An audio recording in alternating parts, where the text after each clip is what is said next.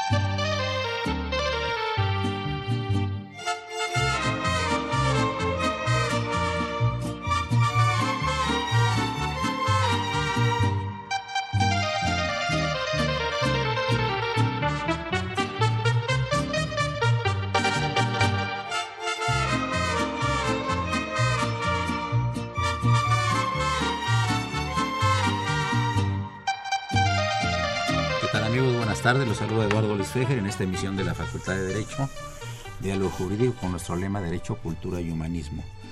Bueno, pues antes de presentar a nuestros invitados, quiero felicitar muy cordialmente a nuestro productor Francisco Trejo, que fue distinguido en días pasados, y lo tengo aquí en los micrófonos. ¿Quieres hacer el favor de decirnos con qué motivo fue esta distinción y cómo se llama? Sí, es una distinción que entrega el Consejo Regulador del Patrimonio Cultural México eh, eh, este, Real del Monte, eh, Cornwall AC, cada año con motivo del Festival del Paste y en, este, en esta ocasión fue un servidor por, obviamente, las cuestiones culturales que siempre hablamos del legado cornoayense que tiene este singular pueblo y estuvo estuvo visitando para tal efecto el alcalde de Redruth, que es la ciudad con la que está hermanada Real del Monte, Henry Bisco, y también estuvo Paul Harris, que es el presidente del Museo de las Migraciones al exterior de Cornualles, y estaba pues sorprendido de un pueblo tan surrealista.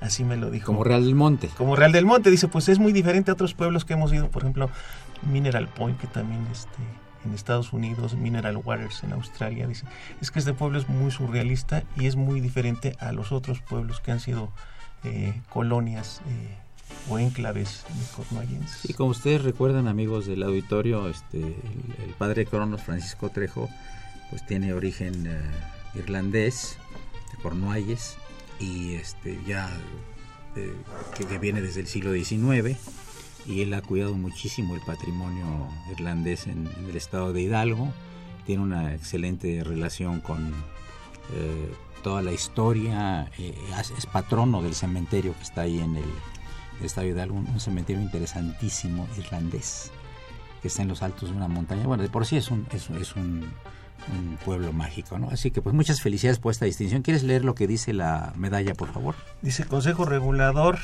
del Patrimonio Cultural eh, Real del Monte Cornwall, Asociación Civil. Y bueno, se entrega cada año y bueno, le mandamos muchos saludos al presidente de este consejo que es eh, Willy Soto y a Demetrio Ordaz, que también es uno de los que están dentro de esta asociación y que cada año son, forman parte de este festival que ya va por la octava edición.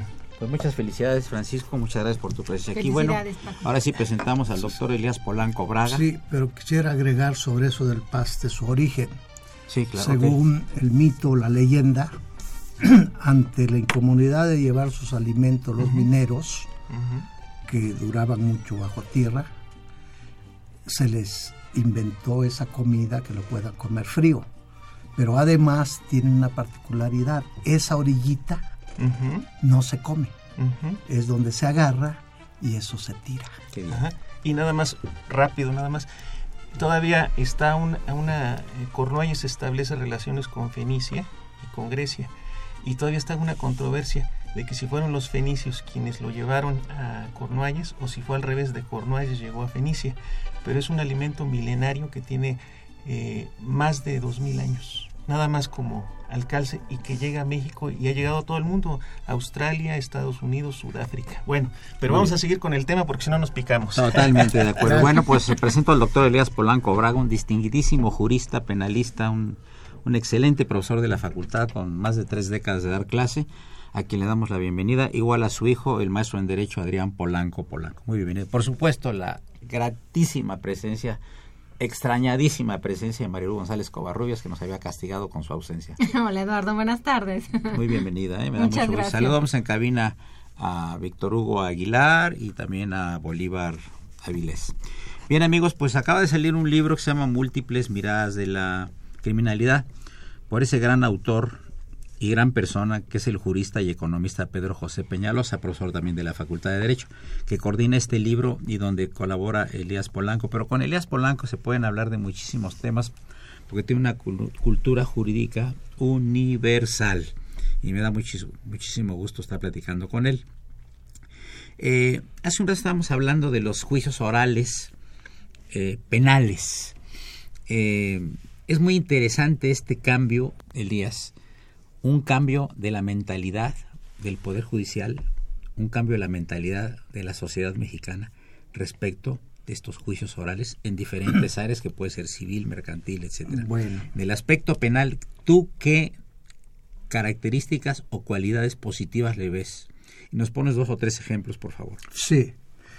Hablar de estos juicios orales como se ha concebido genéricamente es necesario delimitar que lo que se reglamenta es el procedimiento penal acusatorio y oral. Lo oral sí existe, es una parte del procedimiento, es el juicio oral, lo que los españoles le llamaron enjuiciamiento, el momento en que se dicta sentencia. Pues bien, esto viene a raíz de la firma de unos contratos, de unos tratados internacionales, México en varios, en el que se establece que se debe buscar la transparencia y celeridad en la justicia. Esto lo toma el Poder Legislativo y ante las iniciativas que le manda el Ejecutivo, se hacen unas reformas a los artículos esencialmente para el procedimiento. El, los, de los artículos 16 al 22 esencialmente y otros para seguridad. Sin embargo, para el proceso son esos. ¿Qué es lo que encontramos aquí? ¿Qué es lo que tratamos, lo que decías? En primer lugar, que ahora podemos, una vez que hayamos denunciado o querellado ante el Ministerio Público, podemos ante él mismo encontrar una salida alterna y no realizar un proceso largo. ¿Con qué? Lo platicamos también, lo mencionamos hace un rato, con los acuerdos reparatorios, desde con el Ministerio. Ponos un ejemplo así. Sí. Así, de un atropellamiento de un atropellamiento, ciclista que lamentablemente están ocurriendo. Eh, un daño en propiedad a la vez, una lesión no grave, vamos a sintetizar, un no grave, el Ministerio Público toma conocimiento, declara denunciante, declara el imputado. Una vez que declaren, el Ministerio Público tiene dos opciones, estudiar el asunto o aplica criterios de oportunidad o los invita a celebrar. ¿Eso no se presta a corrupción? No, bueno, no se presta y qué, buen, qué buena pregunta, porque cuando aplica criterios de oportunidad, no decide mientras no se lo autoriza el procurador. Al Ministerio Público lo controlan. Si no, sería una mina de oro como lo has pensado. El que se deja sus manos de él, cuándo lo va a aplicar o cuándo no. ¿Y cuáles son los criterios, por ejemplo? Los criterios de oportunidad se establece, voy conduciendo y llevo un pariente el pariente fallece, sufro dolor, hay duelo. ante este dolor, considera los criterios de oportunidad que si ya sufriste, ¿para qué te sanciono? Pero, ojo, también hay que reparar el daño. Claro. Si tiene familiares, hay que reparar el daño. Amigos, les recordamos nuestros teléfonos en cabina 55 36 89 89 y el ADA sin costo 01800 50 52 688. Eh, yo quería preguntarte, Adrián, si podrías explicarle un poquito a nuestro auditorio este nuevo sistema acusatorio. Eh, ¿Tiene referente en algunos otros países un sistema, digamos, que viene importado de otros países? ¿Cuáles son los principios diferentes eh, con relación al sistema anterior? Bueno, como, como estábamos platicando, este es un cambio de paradigma. Anteriormente tenemos, teníamos un proceso inquisitivo y escrito. Hoy en día se hace una reforma que surge a partir de, pactos internacionales, pero no es nada nuevo. El sistema acusatorio adversarial viene existiendo desde 1215 aproximadamente. Sus antecedentes más remotos los podemos encontrar en la Carta Magna. Es un sistema preponderantemente del common law. De ahí, en virtud de sus características que las hemos notado este, viables, más amigables para la impartición de justicia, recordando que el procedimiento penal no es una venganza o una revancha pública. No tiene como finalidad castigar al delincuente. Nuestro, nuestra constitución establece que la finalidad será readaptarlo. El procedimiento es un método de debate. La reforma va enfocada a cómo lo vamos a debatir. Partiendo de ello vamos a tener nuevas reglas de juego. Estas nuevas reglas de juego nos establecen que va a existir la igualdad de las partes, la imparcialidad del juzgador, en virtud de lo cual se prohíbe la prueba de oficio. El juzgador no puede probar hoy en día. La igualdad de armas, lo que diga el Ministerio Público debe de justificarlo en el procedimiento penal. No va a valer más lo que diga ni el imputado, ni lo que diga la defensa, ni lo que diga el Ministerio Público. Tampoco lo que diga la víctima. Se le da un nuevo una nueva personalidad a la víctima. La víctima ahora es parte en el proceso. Anteriormente era el gran ausente procesal. La víctima no le importaba al proceso. Hoy por hoy tiene representación, tiene incluso un abogado que esté junto con él. Estas son las bondades que yo encuentro de este, de este procedimiento. Mm. Pero eh, eh, este, te repitiste al siglo XIII, etcétera, pero ¿Y actualmente qué países tienen este juicio? Este, este, este modo de... Bueno, lo encontramos en Sudamérica. Eh, ejemplos tenemos Colombia, Argentina, Chile. En, eh, bueno, hablando nada del continente americano. En propio Estados Unidos. Es, es el, ya quedan pocos los países que no tienen un sistema acusatorio adversarial. Incluso México llega tarde a la fiesta. México llega tarde. Pero pensando, por ejemplo, en los principios, ¿no?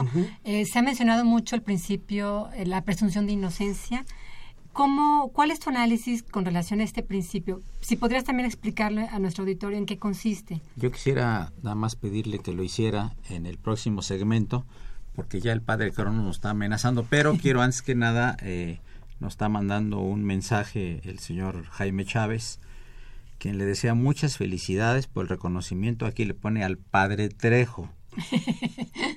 Eh, el padre Trejo, el padre Cronos, y que le manda muchas congratulaciones, muchos, muchos saludos al señor licenciado Jaime David Chávez eh, López. Gracias, continuamos en un minuto más. Gracias.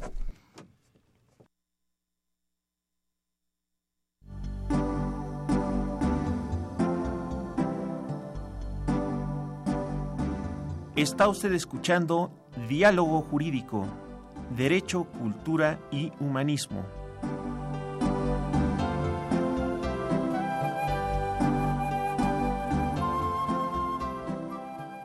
A través del 860 de AM. El alma mater del cuadrante.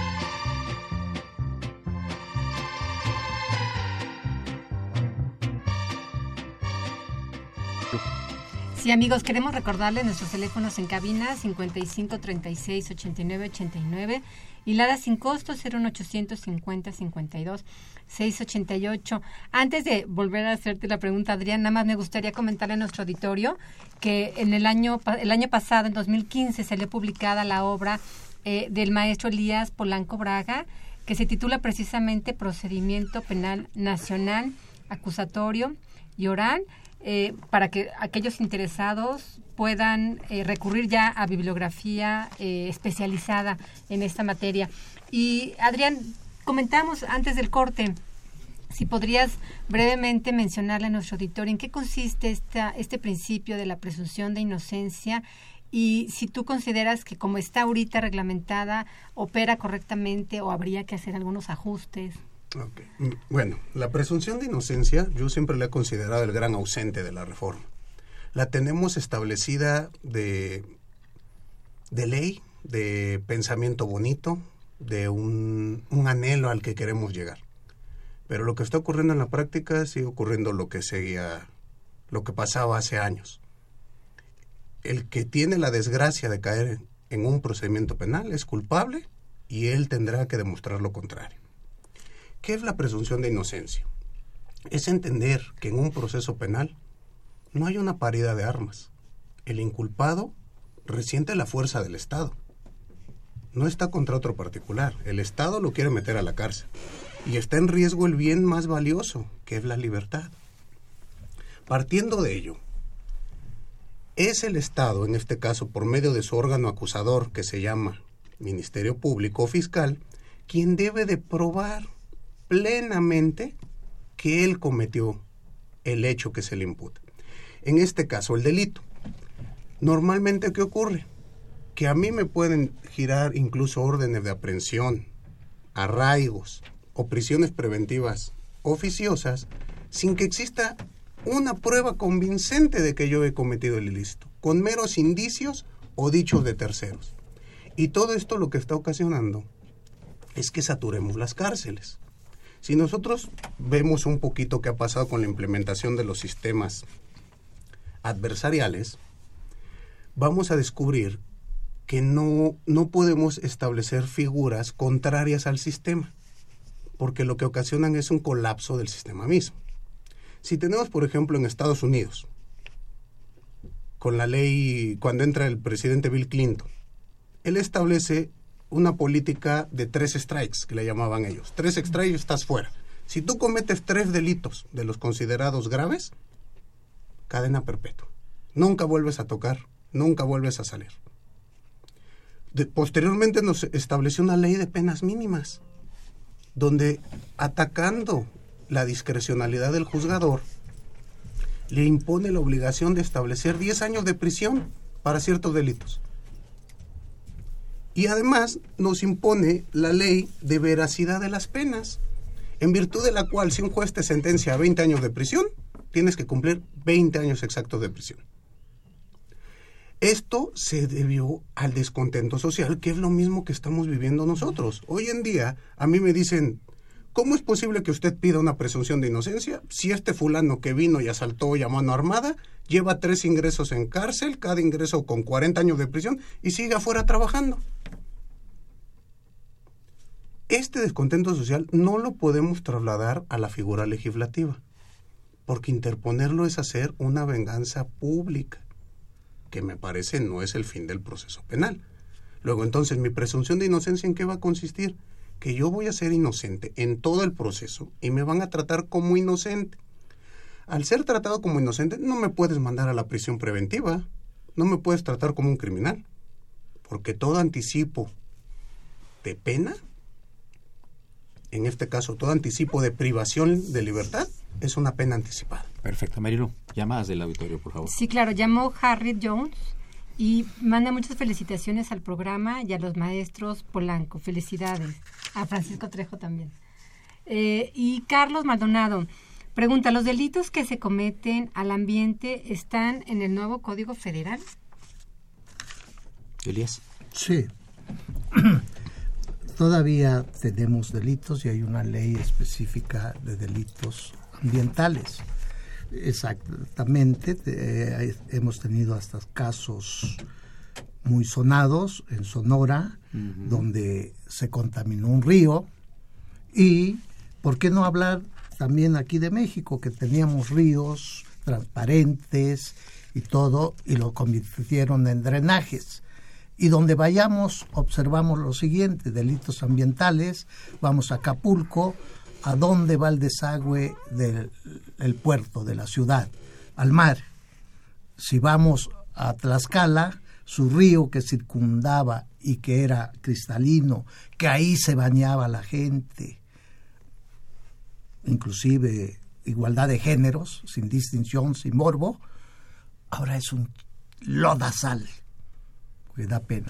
Entonces sí hay delitos reglamentados. la tala de árboles, que continuamente lo tenemos. Oye, Elías, este libro Múltiples Miradas de la Criminalidad que coordina nuestro querido amigo Pedro José Peñalosa, que por un asunto personal no pudo acompañarnos hoy, sí. Eh, tiene artículos muy interesantes. Así es. Porque abarca muchísimos aspectos de la criminalidad, ¿no? Eh, eh, ¿tú, ¿Tú qué harías para bajar la criminalidad? Bueno. Porque esto parece que no tiene... No existe un factor muy importante que no se ha tomado en cuenta. La prevención.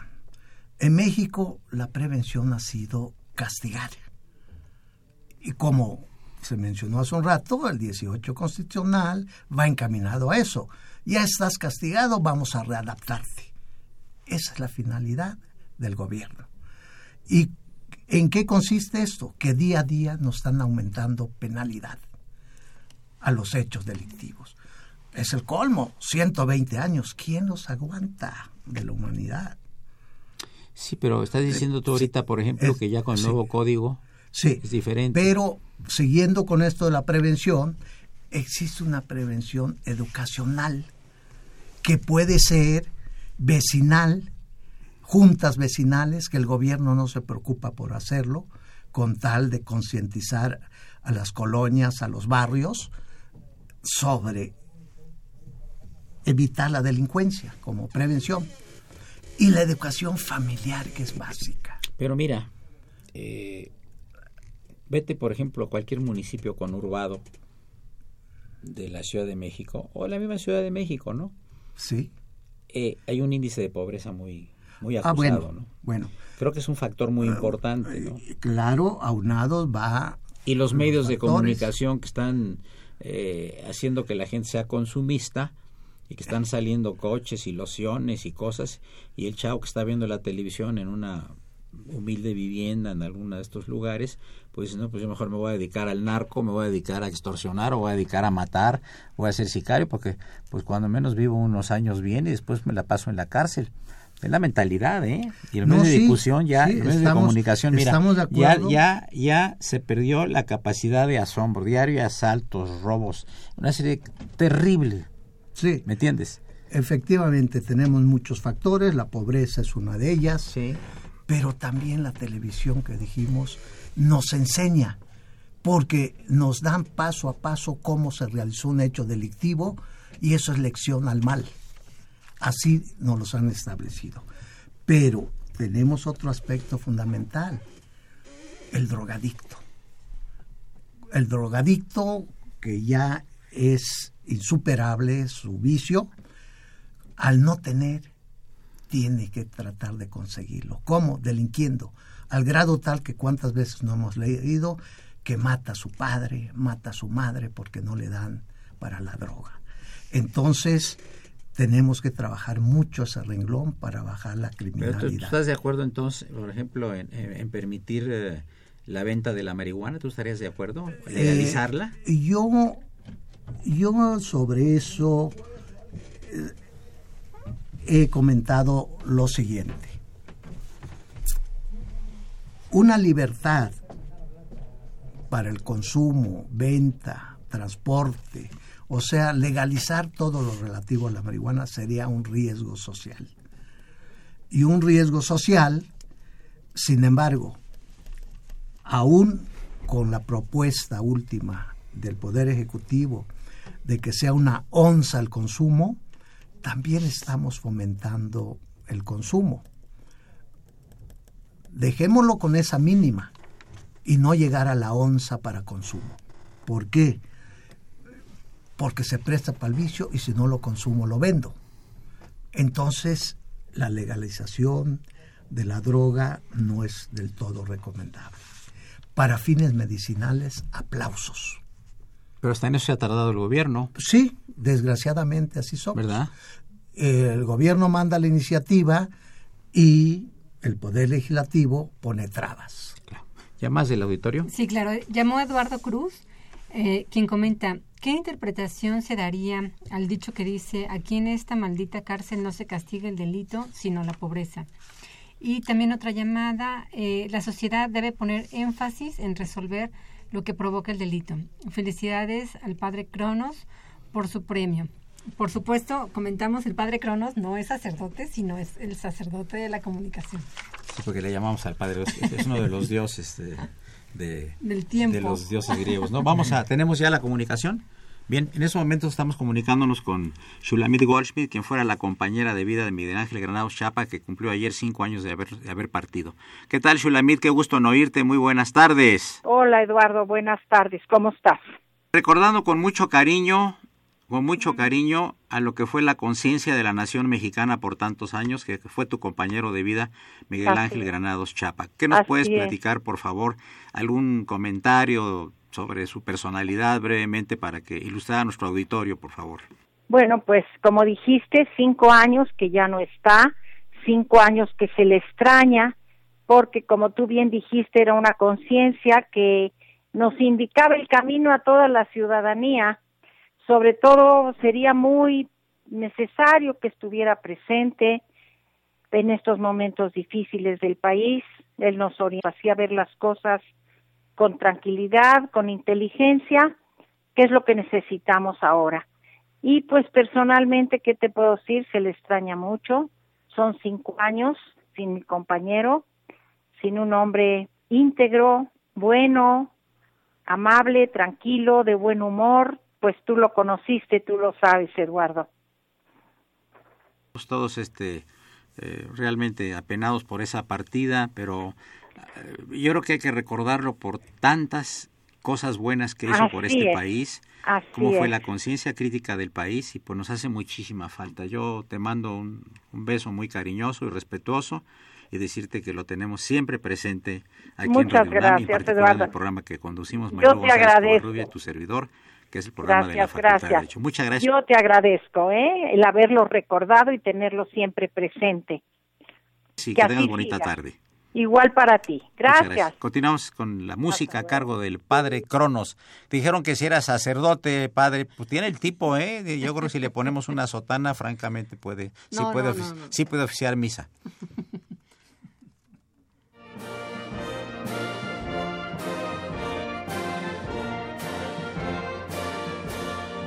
Su opinión es importante. Comuníquese. Nuestro número 5536 8989. Del interior de la República 01800 5052 688.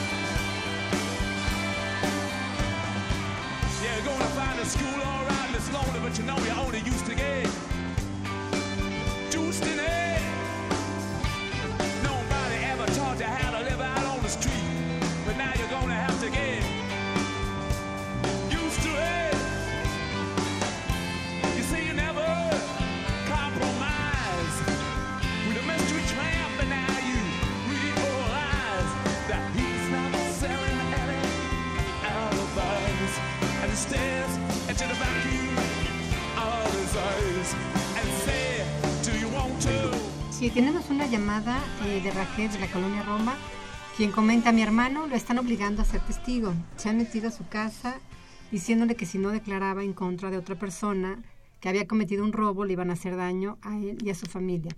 ¿Qué pasa si no quiere ir a declarar? ¿Cómo se puede defender en contra de los policías? Eh, Adrián, si podrías comentar algo al respecto y al mismo tiempo si nos puedes eh, comentar algunas experiencias que tú hayas tenido también en casos que nos pueda dar más pistas al auditorio sobre qué, qué es este nuevo sistema penal adversarial. Sí, mira, bueno. eh, el Código Nacional de Procedimientos Penales es un código que establece cosas muy, muy buenas, muy prácticas. Es un cambio de- del modo de debatir en el proceso. Pero también tiene figuras muy peligrosas. Por ejemplo, Prisión preventiva oficiosa.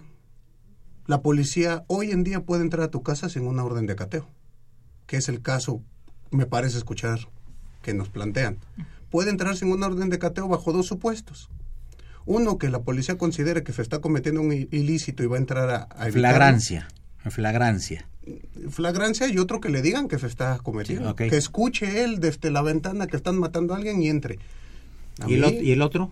el otro es que quien esté legitimado para otorgar la autorización les permita el acceso. Este, pues a mí me parecen figuras mm, peligrosas. Yo no duermo tranquilo desde que se aprobó eso, porque la policía, como estoy escuchando en este caso, puede entrar a, a obligarme o intimidarme para declarar en contra de alguien para acreditar un supuesto delito. ¿Qué pasa si se abstiene el señor este, Elías? Eh, si está ofrecido y admitido en el proceso, el juzgador lo debe de citar, pero no mandar, y la poli puede mandar a la policía con una orden de presentación. Ya después de... Sí, después de no o de ser multado, Sí, sí. percibido y entonces mandar a la policía para llevarlo. Pero aún así llega, se sienta, aporta sus datos y dice que no quiere Claro. declarar. Se abstiene de declarar. Se le comina también que se le puede multar o arrestar. Así está la ley, desgraciadamente. Entonces, forzosamente tiene que Pues Debe declarar. de declarar. Pero si pudiese justificar que se le está coaccionando, Ya. debe de pedir medidas preventivas al juez. Decirle, Claro. oiga, me vienen aquí a amenazar y para declarar en contra. Para que al día que declare, que diga su versión que es bajo coacción.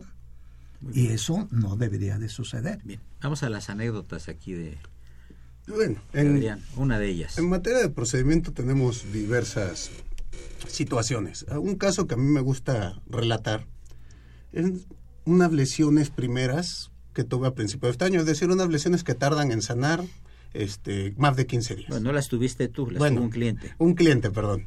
este, mi cliente tiene una riña, una riña familiar, donde llegan a los golpes.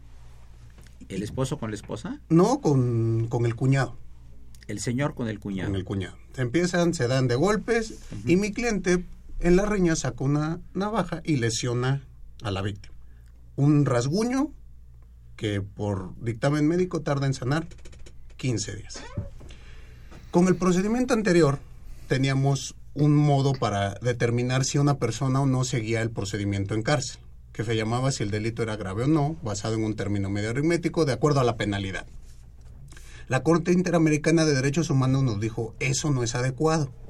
Que tú dejes a alguien en la cárcel o no, únicamente porque el delito, el término medio de las penas exceda los cinco años o no, no es viable. Tú debes de analizar las circunstancias. Entonces, ¿qué fue lo que hicimos? Establecimos en la Constitución una prisión preventiva oficiosa, que nos dice dentro de varios de esos supuestos que siempre habrá lugar a prisión preventiva oficiosa cuando se cometa con un medio violento. Y se entiende por comisión con medio violento el empleo de armas. En mi caso que le platico, mi cliente utilizó un arma para una lesión, vamos a decir, leve, y él se tuvo que pasar cuatro meses en la cárcel, que fue lo que me tardé en hacer unos medios alternativos de solución de conflicto, que nos dicen que es la bondad del código.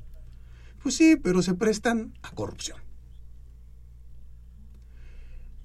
Para que tú presentes un acuerdo resarcitorio te tienes que poner de acuerdo con el Ministerio Público. Y para que el Ministerio Público dé su visto bueno, pues hay que engrasar la maquinaria judicial, como dicen por ahí.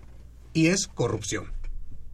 Si la víctima lleva abogado, el abogado va a querer sacar su tajada. Y vuelve a ser corrupción.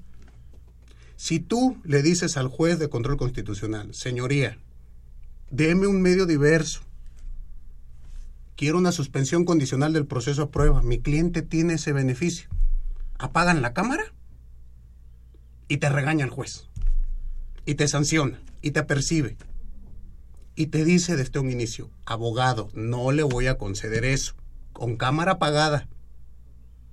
No le voy a conceder eso y no me lo vuelva a pedir. O se arregla con el Ministerio Público o me solicita un procedimiento abreviado que quiere decir dicto sentencia en 15 días. Pero su cliente de aquí sale condenado.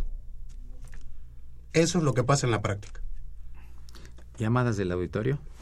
Sí, llamó el señor Jaime Chávez, quien comenta, todo está muy bien, pero en la práctica lo único que predomina es la corrupción. Y los que salen libres son los que tienen dinero. ¿Cómo puede salir México del muladar en la aplicación de justicia? Y el licenciado Israel Velázquez comenta, felicita por su excelente participación al maestro Adrián Polanco Polanco. Muy amable. Sí, Marilo. Sí, les queremos recordar nuestros teléfonos en cabina 55 36 89 89 y Lada sin costo 01850 52 688. Eh, maestro Polanco, algún eh, usted ¿Cuál sería su análisis de este nuevo sistema adversarial?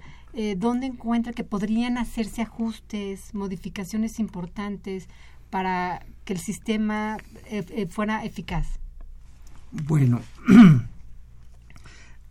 la, la Constitución nos da lineamientos muy bien trazados para este sistema acusatorio.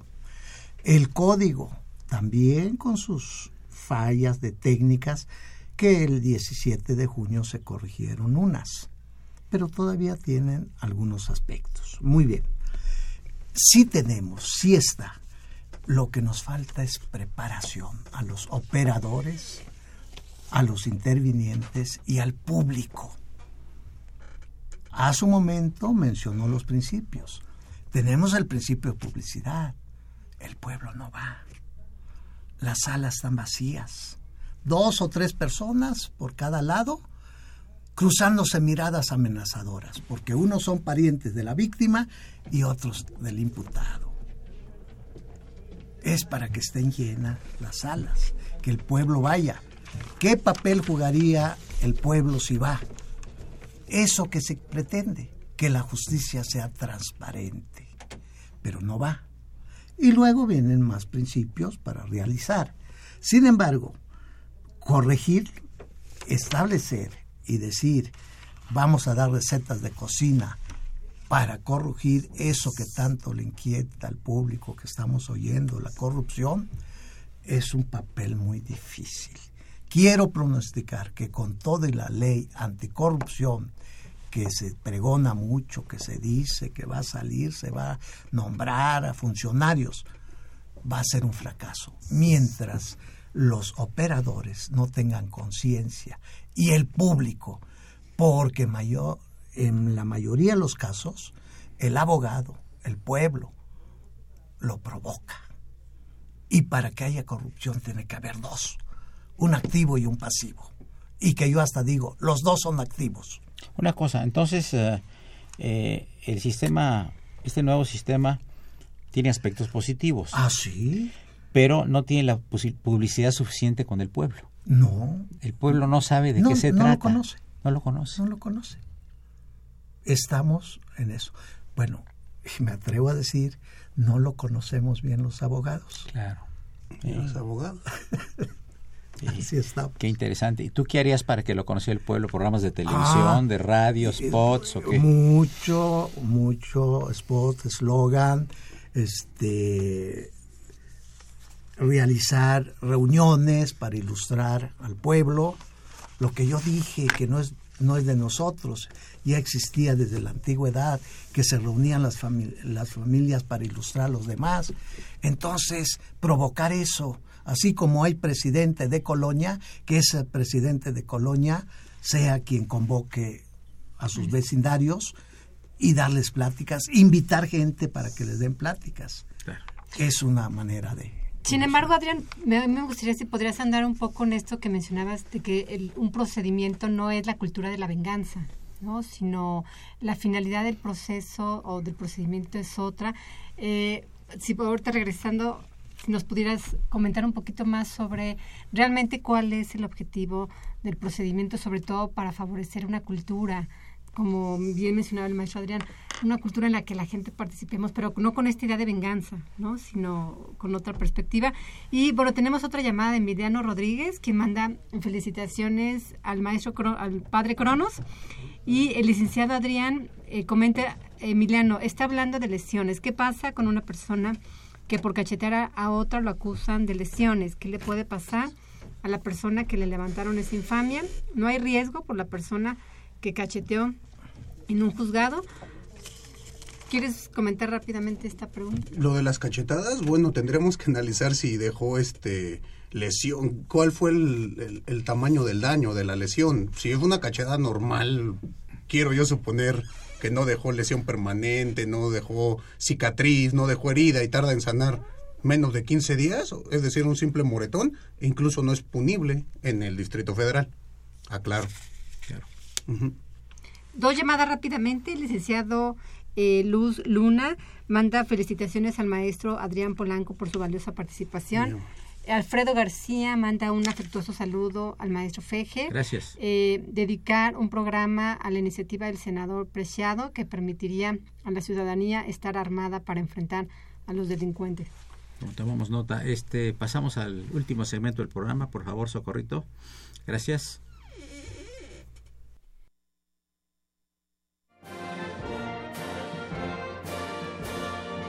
Su opinión es importante. Comuníquese. Nuestro número 5536 8989. Del interior de la República 01800 5052 688.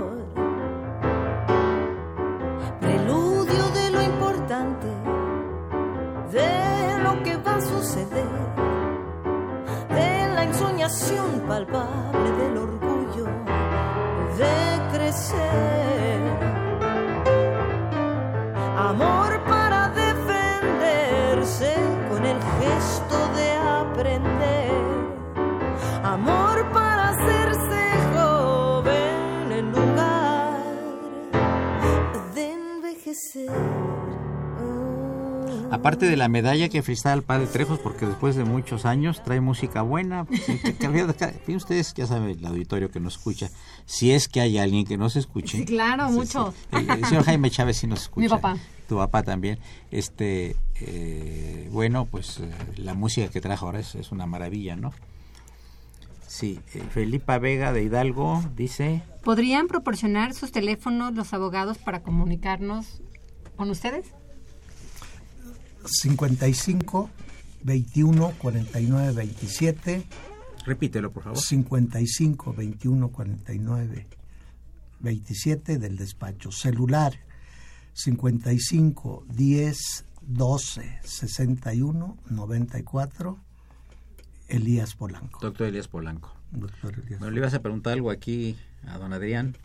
Sí. Adrián, sí, podrías ya darnos algunas eh, conclusiones tuyas, sobre todo para que a nuestro auditorio eh, le quede mucho más claro esta idea eh, de, la, de la justicia penal acusatoria, sobre todo porque tenemos muy en mente las películas norteamericanas, ¿no? El, el- Ley y el orden. Sí, sí, entonces, ¿podrías darles realmente una aproximación a la realidad? Sí, bueno, yo concibo al proceso como un método de debate en el cual dos iguales discuten ante un tercero imparcial para resolver una controversia. No me parece adecuado que se, se pretenda utilizar como un método para encontrar la verdad. No me parece adecuado que sea un método para castigar. No me parece adecuado que sea un método para sancionar. Si vamos un poco a la historia, veremos que toda dictadura empezó modificando los códigos de procedimientos penales. O eliminándolos. O El eliminándolos. caso de Hitler. ¿Por qué? Porque ahí está el garrote estatal. Hay que tener mucho cuidado con lo que nos hacen en nuestro procedimiento penal. Reitero, no es una venganza. Yo sé que la sociedad estamos agraviada y queremos y clamamos justicia. No confundamos la justicia con la venganza. La revancha. 140 años de prisión en la cárcel y salen a, a decírnoslo, fue un logro del partido. A mí me parece que estamos regresando a la Edad Media, cuando juzgábamos campanas y las, las desterrábamos. Eh, eh, Es incongruente con el sistema, es incongruente con lo que busca la reforma. Entonces, el procedimiento penal debe de ser una búsqueda de resarcirnos, de que se nos repare un daño. Quien sea culpable que se vaya a la cárcel. Tampoco se trata de que en las cárceles haya este, puertas giratorias para que entres y salgas, porque aumentar las penas no está resolviendo nada. Propuestas cantinfleadas de traer que todos andemos armados y que yo pueda traer un arma en el coche, una en la, una en la cintura y otra en mi casa, se me hace regresarnos al viejo oeste. No podemos concebir válidamente que una sociedad que pretende ser moderna pretenda leyes de ese estilo. Yo entiendo el disgusto, lo entiendo, lo comprendo. Todos hemos sido agraviados en esta ciudad o en este país por la delincuencia. Si no, el 90%. Pero vemos las estadísticas que nos acaba de dar, oficiales. El 98% de los delitos que se cometen no se denuncian. Entonces, ¿para qué sirve que nos den procedimientos y cosas? Es una cuestión cultural. El cambio de esta reforma la vamos a ver enfocada a 20, 25 años. Vamos a dejarla trabajar, vamos a dejarla crecer. Es muy buena. Se está reconociendo justicia con dignidad y con visión de derechos humanos. Esa es la conclusión que yo tengo de esta reforma. Doctor Polanco. Sí, ¿Cuál es tu conclusión de todo eso? O sea, eh, ¿tiene aspectos positivos? Sí, sí, sí, sí. El proceso tiene como fin esclarecer el hecho, no necesariamente castigar. Sin embargo, la misma Constitución dice no dejar impune al agresor y repararle el daño a la víctima. Claro. Entonces, para lograr eso hay que castigar. Desgraciadamente hay que sancionar. Sin embargo, para cumplir estos tres postulados, debimos de habernos preparado, como dijimos antes. México lo echó a andar diciendo, echando a perder se aprende. El pronóstico que va a ser a largo plazo lo comparto, porque vemos errores. Simplemente estructurar el proceso debe ser en forma oral. Si algo tiene miedo el abogado es a hablar. En las audiencias no lee, no hablan, leen los documentos. Y el mismo código dice, las audiencias serán orales. Se prohíbe la lectura. ¿Por qué lo permiten los jueces?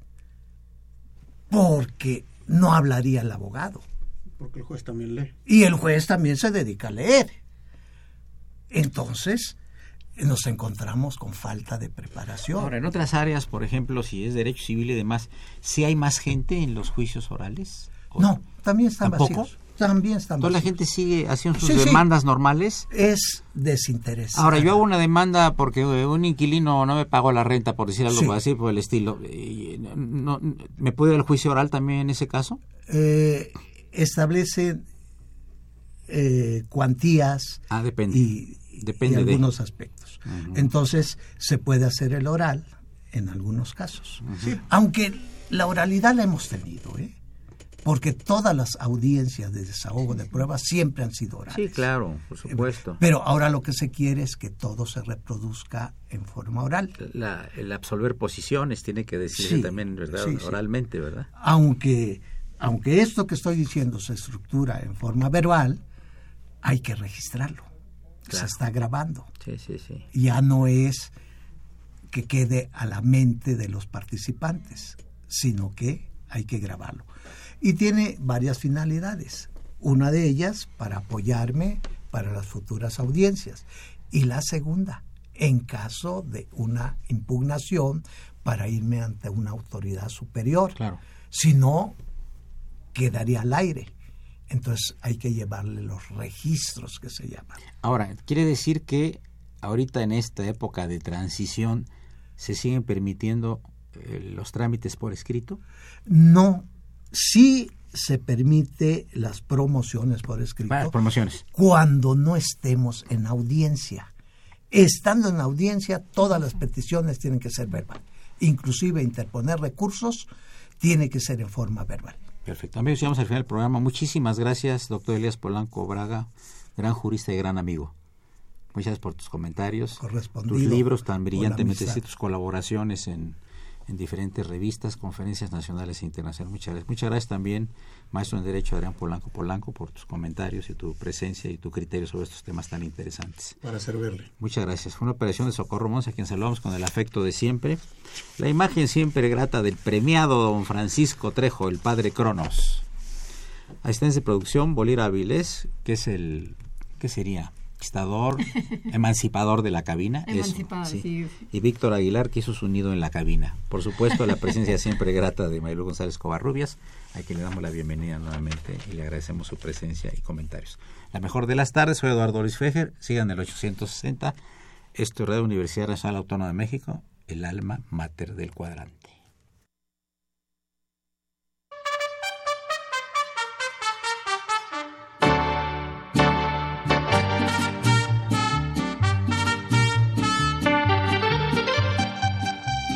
Eh, yo crecí en Pachuca, yo nací en, en Mineral del Monte y me, mi familia se fue rápidamente. De hecho, A la Bella Airosa. casi por accidente nací en Mineral del Monte. eh, mi madre me tuvo allí y luego vivíamos normalmente en Pachuca. En Pachuca fui a la escuela primaria, a la secundaria y a la preparatoria en establecimientos públicos. Eh, mi madre era profesora y tenía una especie de escuelita particular, eh, que era en realidad un centro de alfabetización muy improvisado. Estaba en nuestro propio domicilio con muebles eh, eh, también improvisados.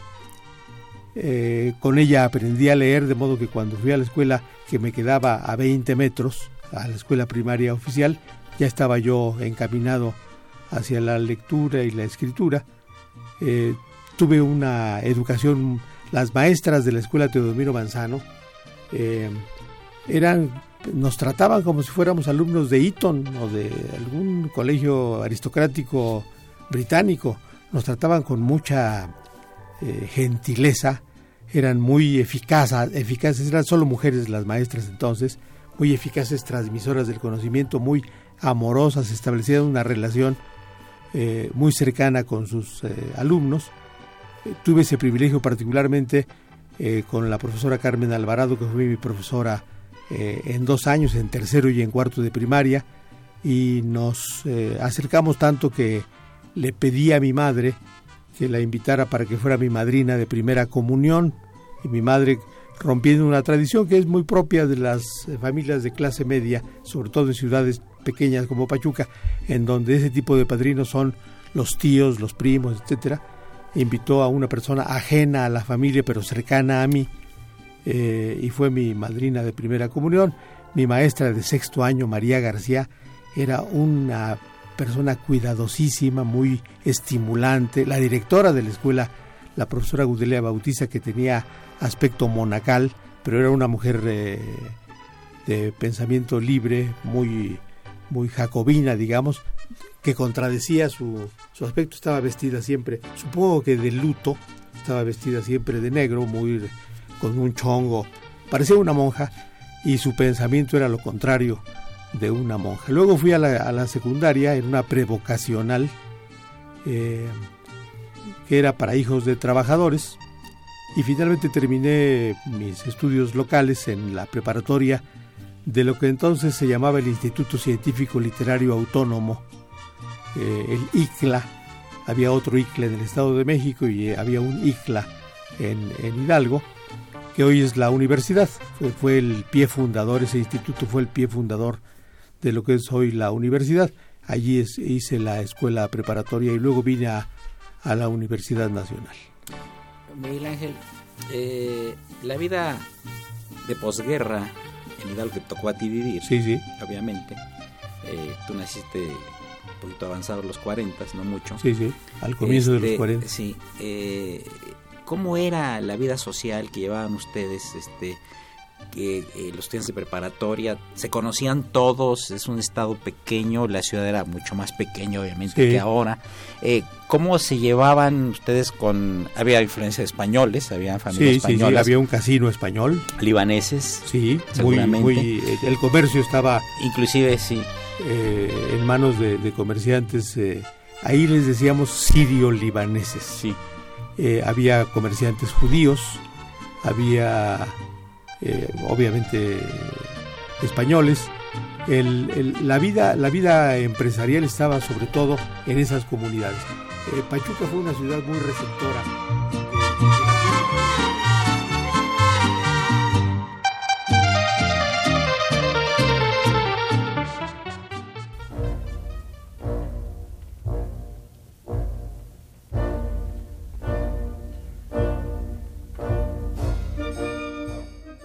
Diálogo Jurídico fue una coproducción de Radio UNAM y la Facultad de Derecho.